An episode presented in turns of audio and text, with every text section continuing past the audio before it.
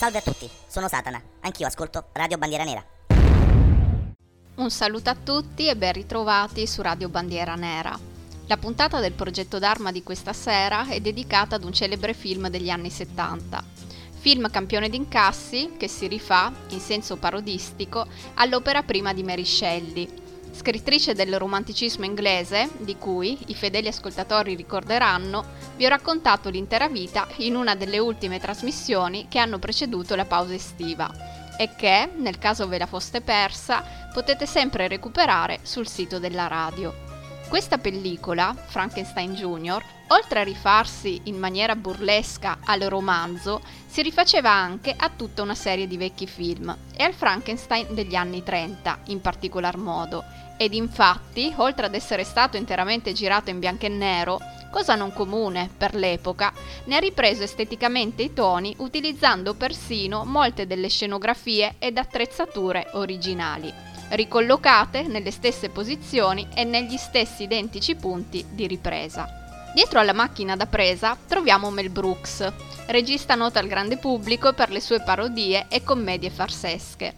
Forse non tutti sanno però che iniziò la sua carriera come fumettista e scrittore di varietà e che raggiunse il successo come regista sul finire degli anni 60, quando era già un uomo di mezz'età grazie al film Per favore non toccate le vecchiette, esilarante commedia che gli valse l'Oscar per la migliore sceneggiatura originale e che segnò l'inizio del connubio con Gene Wilder. Conquistata Broadway, pensate che lancerà un esordiente di nome David Lynch.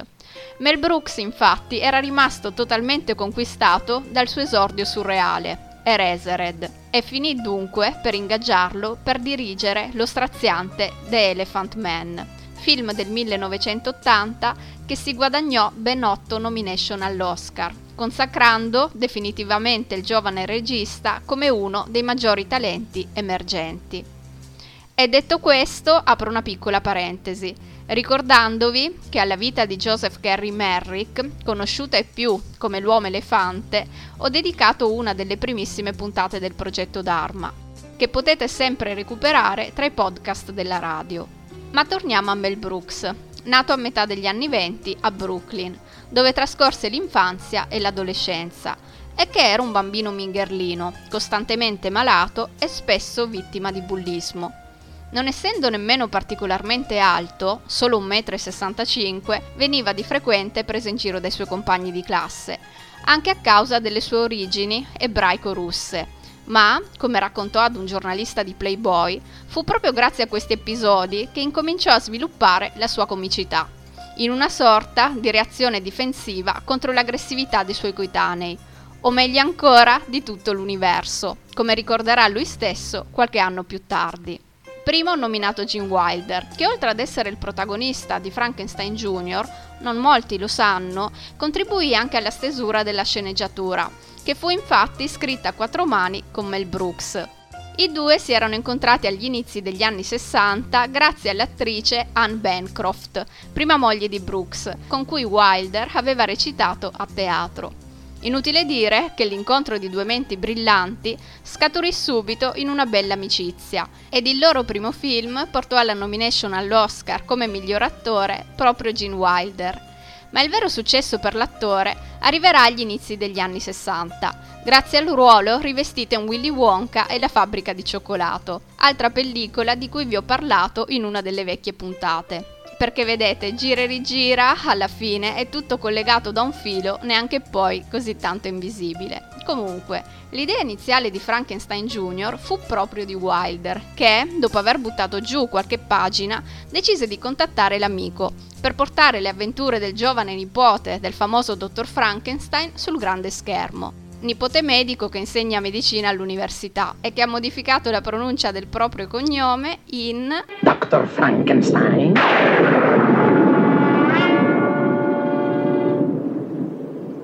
Frankenstein. Vuol prendermi in giro? No, si pronuncia Frankenstein. Allora dice anche Frederick. No, Frederick. Beh, perché non è Frederick Frankenstein? Non lo è, è Frederick Frankenstein. E questo per distinguersi dal nonno, del quale rigetta totalmente le teorie, considerandole assurde. Quando al termine di una lezione riceve la visita di un notaio che gli comunica che il defunto barone gli ha lasciato in eredità la tenuta di famiglia, ossia un castello in Transilvania, Frederick, questo è il nome del giovane, si reca in Romania, dove viene accolto dall'imprevedibile aiutante Gobbo Igor, incontra la procace assistente Inga e la sinistra, misteriosa e intimidatoria Frau Blücher. Igor fu interpretato da Marty Feldman, attore britannico noto per gli inconfondibili lineamenti. Il naso schiacciato, risultato di un incontro di pugilato da ragazzo, e la particolarità dei bulbi oculari prominenti, che derivava da uno strabismo combinato a problemi di natura tiroidea, che gli procurarono gravi deformazioni all'apparato oculare, rendendolo però, cercando di guardare il lato positivo, un'icona. Tu devi essere Igor. No, si pronuncia Igor.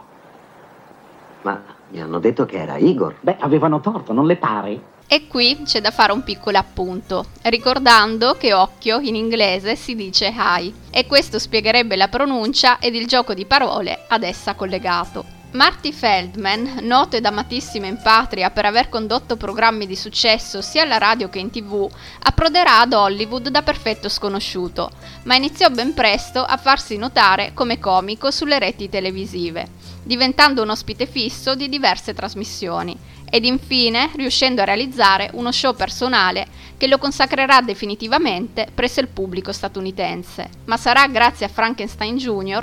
che otterrà la notorietà a livello mondiale. Igor, come ho detto prima, è gobbo ed un assistente abbastanza servile.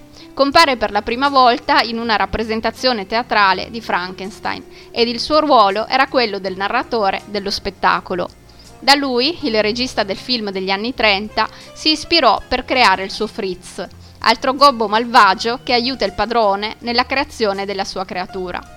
Sul finire degli anni 30, nel lungometraggio Il figlio di Frankenstein, la parte di Igor venne interpretata dal grande Bela Lugosi, che solitamente, ricorderete tutti, era solito invece rivestire i panni di Dracula. A questo punto direi di fare una prima piccola pausa ed ascoltarci Ballad of Dwight Fry di Alice Cooper, che al personaggio di Fritz, meglio conosciuto come Igor, si è ispirato. I made friends with a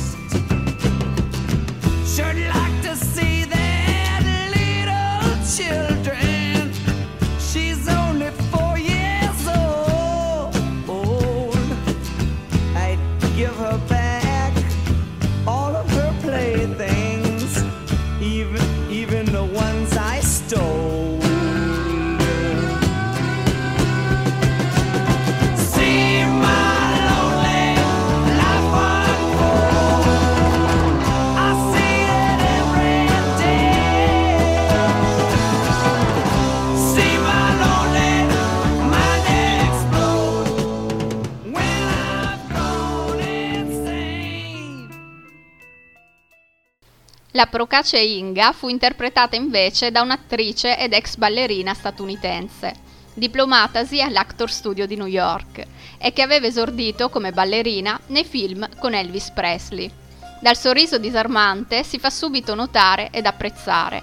Dopo Frankenstein Jr. prese parte a diverse produzioni, tra le quali Incontri ravvicinati del terzo tipo e Tuzzi, film con Dustin Hoffman che le valse la candidatura all'Oscar come miglior attrice. In tempi più recenti, recenti per modo di dire, perché ne è passata ormai di acqua sotto i ponti, l'abbiamo vista nella serie televisiva Friends, nel ruolo della madre di Phoebe e quella è stata la sua ultima parte perché purtroppo a seguito di una diagnosi di sclerosi multipla e colpita sfortunatamente anche da un aneurisma ha smesso di recitare. La terribile Frau Blucher da ragazza era una donna bellissima, tanto che, pensate, fu addirittura in lizza per il titolo di Miss America e dopo quell'esperienza inizia la sua carriera cinematografica. Recitò in tantissimi film, anche accanto ad attori del calibro di Paul Newman e Robert Redford, e venne diretta da George Cukor, regista che forse qualcuno di voi ricorderà per aver contribuito alle riprese del film Via col vento. Ve ne avevo parlato in una delle due puntate che ho dedicato a quest'opera, che se mai vi foste persi, come sempre, vi consiglio di recuperare. Tornando a Cloris Leachman, questo è il nome dell'attrice, diciamo pure che, pur continuando a recitare in diverse altre pellicole, è rimasta nel cuore di tutti noi grazie al ruolo di Frau Blucher, che l'ha resa veramente nota ed indimenticabile a livello mondiale e che le valse una nomination all'Oscar come miglior attrice non protagonista. Purtroppo si è spenta all'inizio di quest'anno, per cause naturali, alla veneranda età di 95 anni. E dopo questa triste notizia vedo di farvi subito tornare l'allegria. Io sono Frau Blucher.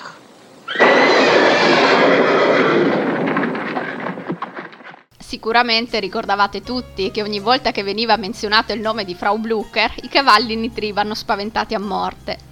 La ragione è legata al fatto che prima di iniziare le riprese qualcuno aveva riferito erroneamente a Mel Brooks che Blucher in tedesco significa colla e sappiate che una volta c'era l'usanza di fabbricare la colla di derivazione animale mediante la macellazione degli equini adulti e quindi ecco spiegato l'arcano.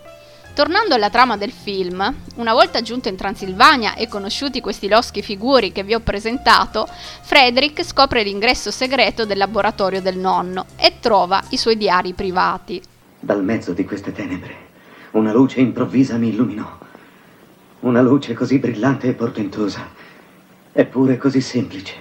Io solo sono riuscito a scoprire il segreto di infondere la vita, ma che anche di più io, proprio io, sono divenuto capace di animare nuovamente la materia inanimata!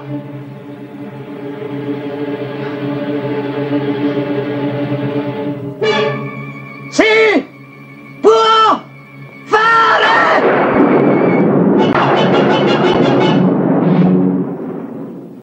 E così, una volta letti, decide di riprendere gli esperimenti per rianimare i morti. Si impossessa quindi di un cadavere di un criminale che era stato appena giustiziato e prima di mettersi al lavoro manda il fedele Igor a rubare il cervello di un certo Hans del Bruck, personaggio realmente esistente. Fu infatti uno storico e politico tedesco di fine 800, inizi 900, padre di Max del Bruck, studioso che a metà degli anni 60 vinse il premio Nobel per la medicina per aver scoperto il sistema di replicazione dei virus e la loro struttura genica. Ma torniamo ad Igor che, spaventato dal suo stesso riflesso, cade rovinosamente, rendendo inutilizzabile il cervello di Delbrook. E, per nascondere la sua marachella, chiamiamola così, recupera un secondo encefalo in formaldeide, contenuto in un bel vasetto su cui fa bella mostra di sé un'etichetta con soprascritto anormale. Nulla di buono quindi si profila all'orizzonte. E di più non dico, perché chi ha visto il film, almeno il 99,9% di voi, spero, sa come va a finire. I pochissimi altri, invece, a fine puntata, corrono subito a vedersi il film. Qualche anno fa, nel corso di un'intervista, Mel Brooks ha raccontato come Wilder gli propose l'idea di Frankenstein Jr. Sentite un po'. Eravamo nel giardino di casa mia a bere caffè e all'improvviso se ne uscì con questa frase. E se facessimo un film su Frankenstein? Preso totalmente alla sprovvista e senza nemmeno il tempo di riflettere, risposi: No, non un altro. Abbiamo avuto il figlio, il cugino e pure il cognato di Frankenstein. Direi che possono bastare. Ma lui insistette: Non abbiamo ancora avuto il nipote, però. La sua idea era molto semplice. Cosa sarebbe successo se il nipote del dottor Frankenstein considerasse il nonno un pazzo e non avesse voluto avere niente a che fare con lui? A quel punto mi toccò ammettere che nella sua semplicità l'idea era davvero divertente E così, da quel momento in poi, Gina e io ci incontrammo quasi tutte le sere e tra tazze di tè e biscotti ci addentrammo in un sentiero oscuro e tortuoso che ci portò a scrivere una sceneggiatura in cui buonsenso e prudenza vengono letteralmente gettati fuori dalla finestra per lasciare spazio ad una bella dose di follia. Paradossalmente, l'unico film in cui Mel Brooks non appare sullo schermo in un ruolo significativo è il suo più famoso, ossia proprio Frankenstein Jr e sempre ad un giornalista ha spiegato il perché. Gene Wilder mi impedì categoricamente di farmi vedere, dicendomi reciterò in questo film solo se non ci sarai anche tu.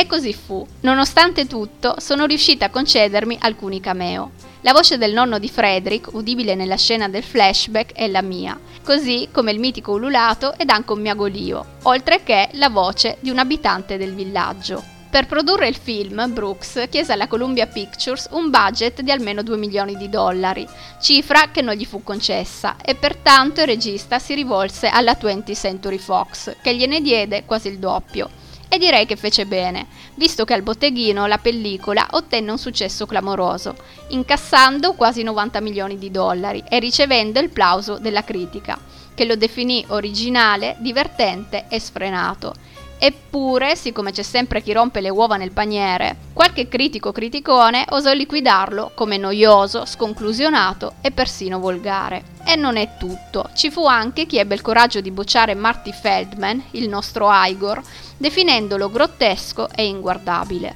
No comment proprio. Ma voi ricordate questo sketch? Sicuramente sì. Ascoltate. Scusa, io... Uh, non voglio metterti in imbarazzo, ma sono un chirurgo di una certa bravura. Potrei forse aiutarti con quella gobba. Quale gobba? Questa gag fu ideata dallo stesso Marty Feldman, che era anche un gran burlone. Pensate che durante le riprese, infatti, senza dire niente a nessuno, era solito spostare la sua protesi da una parte all'altra della schiena, pure. Forse non ve l'ho ancora detto, ma Gene Wilder scrisse il ruolo appositamente per Feldman. L'aveva infatti visto alla televisione e ne era rimasto letteralmente folgorato. E direi che non poteva fare scelta migliore, in quanto, davvero, e scommetto anche voi, non riuscirei più ad immaginare nessun altro attore in quel ruolo. Ruolo che ha anche ispirato una delle canzoni più famose degli Aerosmith, Walk This Way. Successe che la band era in uno studio di registrazione newyorkese per terminare l'album Toys in the Attic e un bel giorno, per riposare tra una sessione e l'altra, si decise di scendere verso Times Square e andare al cinema. A ispirare il brano ed il titolo fu una frase del film, frase che Igor rivolge a Dr. Frankenstein. Cammina da questa parte, Walk This Way nella versione originale, e poi si trascina via zoppicando, con Wilder che inizia a zoppicare dietro di lui. A questo punto direi di fare un'altra piccola pausa ed ascoltarci anche questa canzone.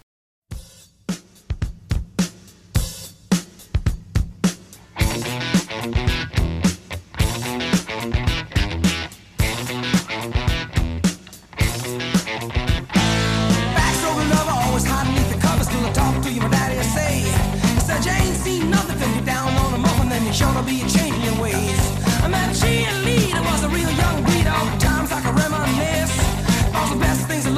sister and a cousin only started with a little kiss like this.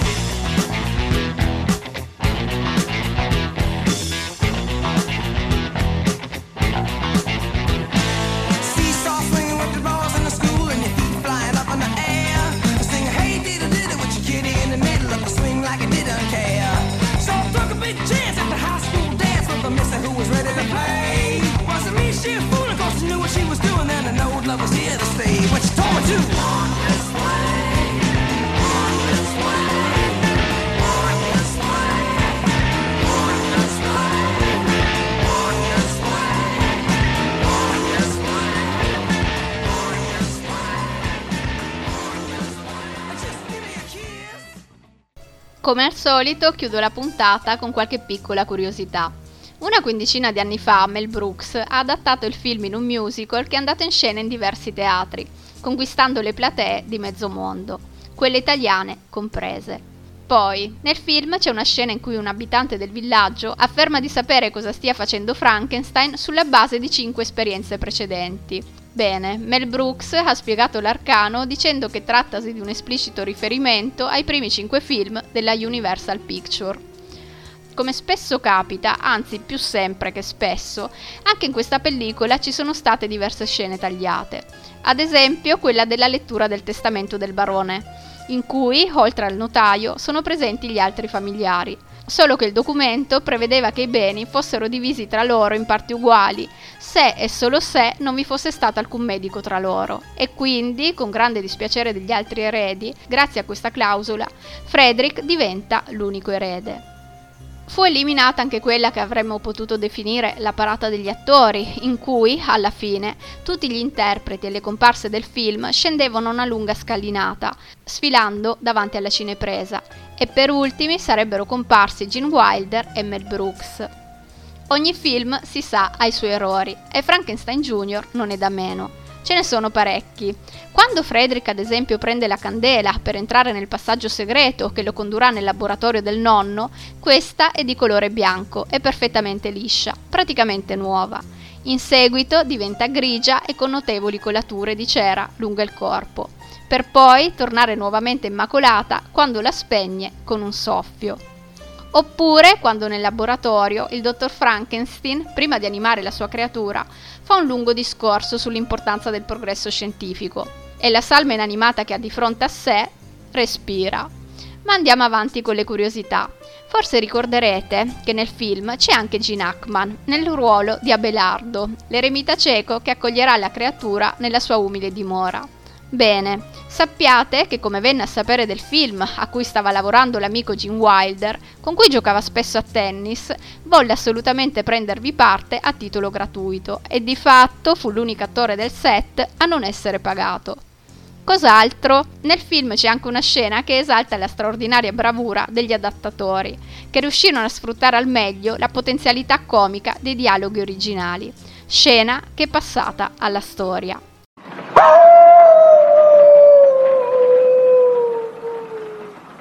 Lupo ulula. Lupo Lula? Là, Cosa? lupo ululà e castello ululì. In questa scena, Igor, che è appena andato in stazione a prendere il dottor Frederick Frankenstein, guida il carro verso il castello, mentre Inga, sentendo dei lupi ululare, si spaventa. Segue questo dialogo surreale che in inglese si basa su un gioco di parole che in italiano sarebbe stato intraducibile.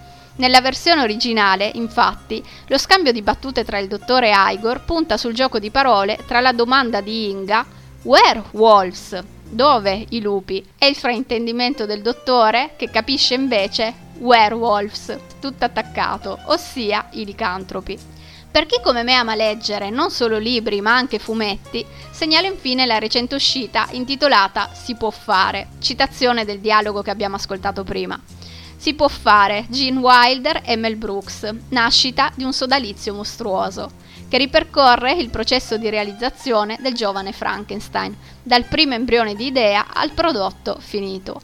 Una storia interessante, tanto quanto il rapporto speciale dei due protagonisti, che si completano a vicenda in un'alchimia perfetta fatta di amicizia, stima e affetto. Un'altra opera per scoprire segreti e curiosità di questa commedia è il libro Potrebbe piovere, storia e mito di Frankenstein Jr., sulla cui copertina campeggia il volto del nostro Igor che sorride beffardo. Il libro è scritto da Cristiano Vinelli, fondatore del fan club italiano della pellicola. Ultima curiosità. Sicuramente ricorderete il nipote del dottor Frankenstein e la sua creatura duettare assieme a teatro. Volendo essere il più fedele possibile ai precedenti film, Mel Brooks inizialmente decise di non inserire la scena nel montaggio definitivo, ma cambiò idea su insistenza dell'amico Jim Wilder e dopo aver visto il pubblico entusiasta davanti a quello spezzone durante una proiezione di test. E direi che ha fatto bene. Ed è proprio sulle note di questa canzone, intitolata Puttin on the Ritz, che vi saluto. Ma prima, come sempre, vi ricordo che potete mettervi in contatto con me anche per commentare questa puntata e perché no per raccontarmi chi fosse il vostro personaggio preferito attraverso la pagina Instagram che è scritta tutta in minuscolo progetto-dharma-rbn pagina che vi consiglio comunque di seguire per rimanere costantemente aggiornati sulle nuove trasmissioni. Mi raccomando, continuate ad ascoltare Radio Bandiera Nera, la nostra radio. Un bacione e a presto. If you're blue and you don't know where to go to, why don't you go where fashion sits? Different types who wear a day coat, pants with stripes, or cutaway coat, perfect fits.